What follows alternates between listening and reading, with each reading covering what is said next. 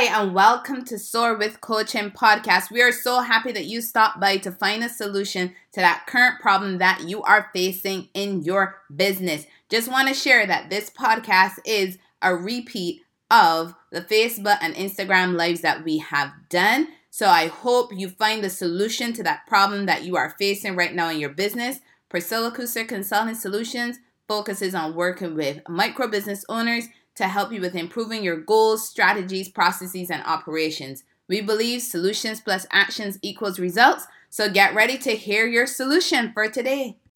Do you know what goes with having success? Hi, y'all. Thanks so much for joining me. As you join, you can say hi and where you're joining from. In less than 15 minutes, I'll be sharing with you three secrets to success to help grow your business.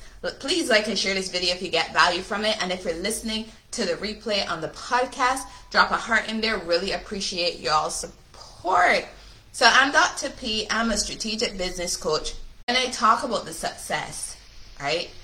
These are things that I actually have put into place and I can see the value of it. I mean, I experience the value of it with the things that I have done and the careers that I've had before becoming a business coach because I quickly learned the importance of preparation and hard work so that I could have been successful in the careers that I had before becoming a business coach. I mean, it's great to have the knowledge in several different areas because you know what? That helps you with problem solving, right? And we got to be able to problem solve when we're faced with challenges. But then I learned that after problem solving comes that implementation part, right? And I learned that I had to be prepared. So, for instance, as a school psychologist, I conducted evaluations. And before going into evaluations, I had to prepare for it. I couldn't just show up. I know some people thought that school psychologists just show up with a whole bag of stuff and, you know, give the same thing for everybody.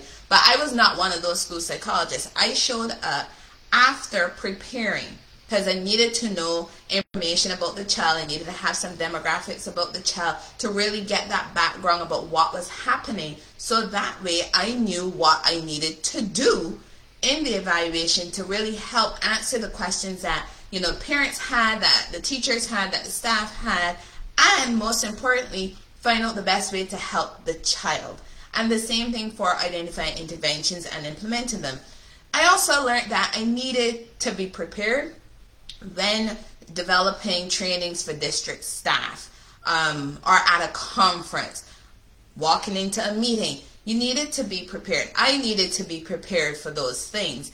And you had to have an idea of what, you know, was going to be that goal for that meeting, what was going to be the goal of the district level training or the national conference, what was the purpose. So you had to help yourself to get prepared, you know, because once you know the purpose, you can get prepared for it.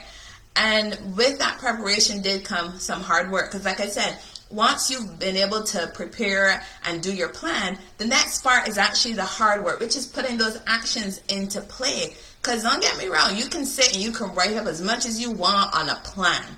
But that is just writing up the plan, telling yourself all the things that you need so that you can get prepared. But guess what? You still have to turn around and implement those things because you want to get the outcomes right? So you have to put in that hard work. And I know for a lot of people that hard work is where the difficulties come into play. But the thing is, once you overcome those challenges, it's awesome what you're able to accomplish. And along the path of implementing and doing that hard work, guess what? I made mistakes. I'm just like anybody else. I made mistakes, but I learned from my mistakes. Seriously. And sometimes you know, you learn the hard way, as people would say. But the point is, I made sure I did not do those mistakes again. So I learned from my fa- failures and help my and use my failures to help me to grow and to be even better at what I was doing. So I took that same mindset, and I'm still using that same mindset as a business coach. So it's not just things that I'm spouting off and sharing with people when we're in a coaching or a consulting session. That's not it. I'm actually using these same things in my business to help me to grow my business. That's what I'm saying. That mindset that I had in previous careers to get me the success that I was able to achieve, those that's the same mindset I'm taking And it has been working for me to get the successes that I need as a business coach. So, those three secrets I'm going to share are things that you'll find in any successful business. If you doubt me, go and look at those businesses that you follow. At the end of this video, you go and look at those businesses that you follow. And you're going to see that the leaders of those businesses, the CEOs, the founders, you're going to see that they had these elements in their journeys on their path to success. And they still have them too. Because Colin Powell has a quote where he mentions these three things and says that these three things do help with being successful. So, you ready for them? Let's let's get started here. I know I've actually mentioned all three, and now I'm going to actually expand on them. So, if you've been paying attention, the first one was preparation.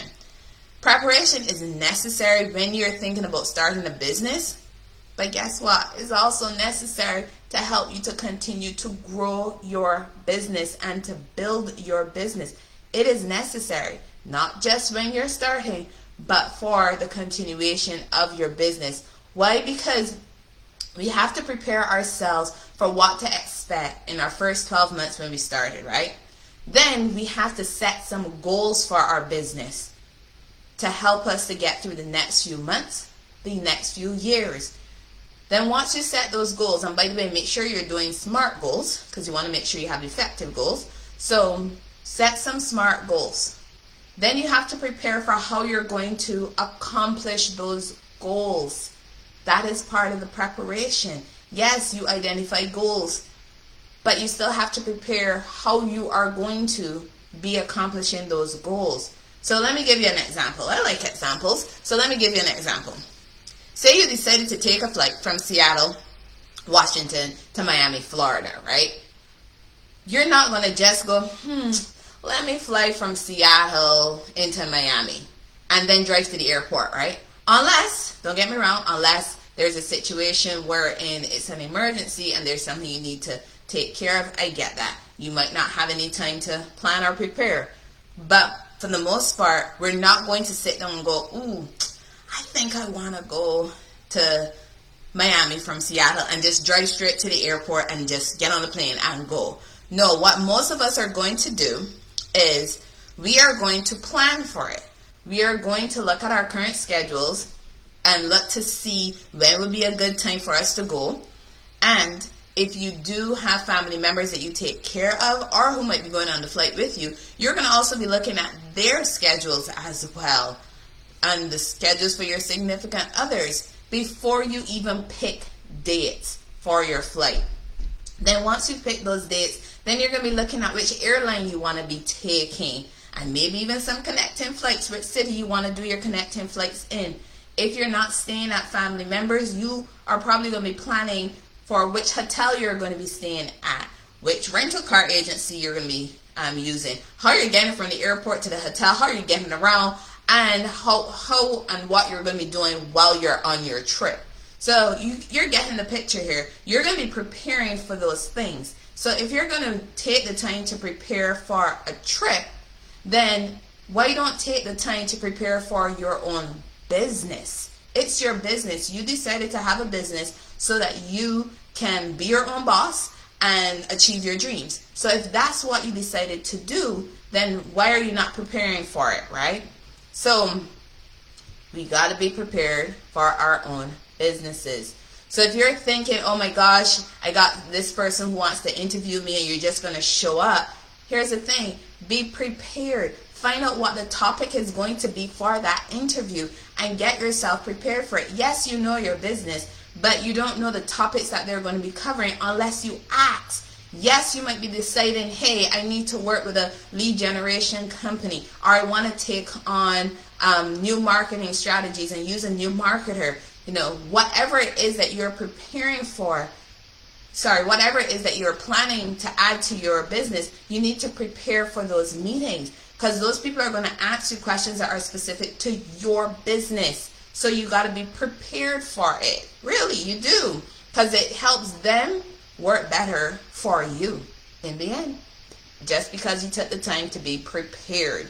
So, next one is hard work. So we mentioned preparation being one of the secrets to success. The next one is hard work. And like I said, I mentioned this at the beginning of this video because hard work is necessary for us to accomplish what we want to accomplish in our businesses. Google defines hard work as a great deal of effort or endurance.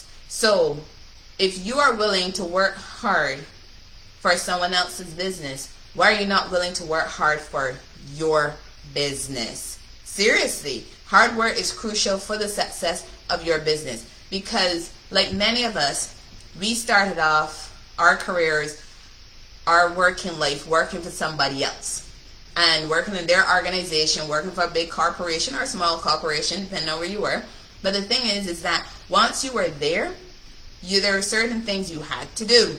So you had to be at work by a certain time and work for a specific number of hours. Maybe that meant you were getting up at 5 a.m. just to make sure that you were able to drive and get to work or take the train or the bus to get to work for 7.30 in the morning. And you probably even got there early earlier than 7.30 then there was a set time for you to take lunch or if you were like me you never really took lunch. You had a lot more working lunches. So you weren't taking that break. You just kept going right?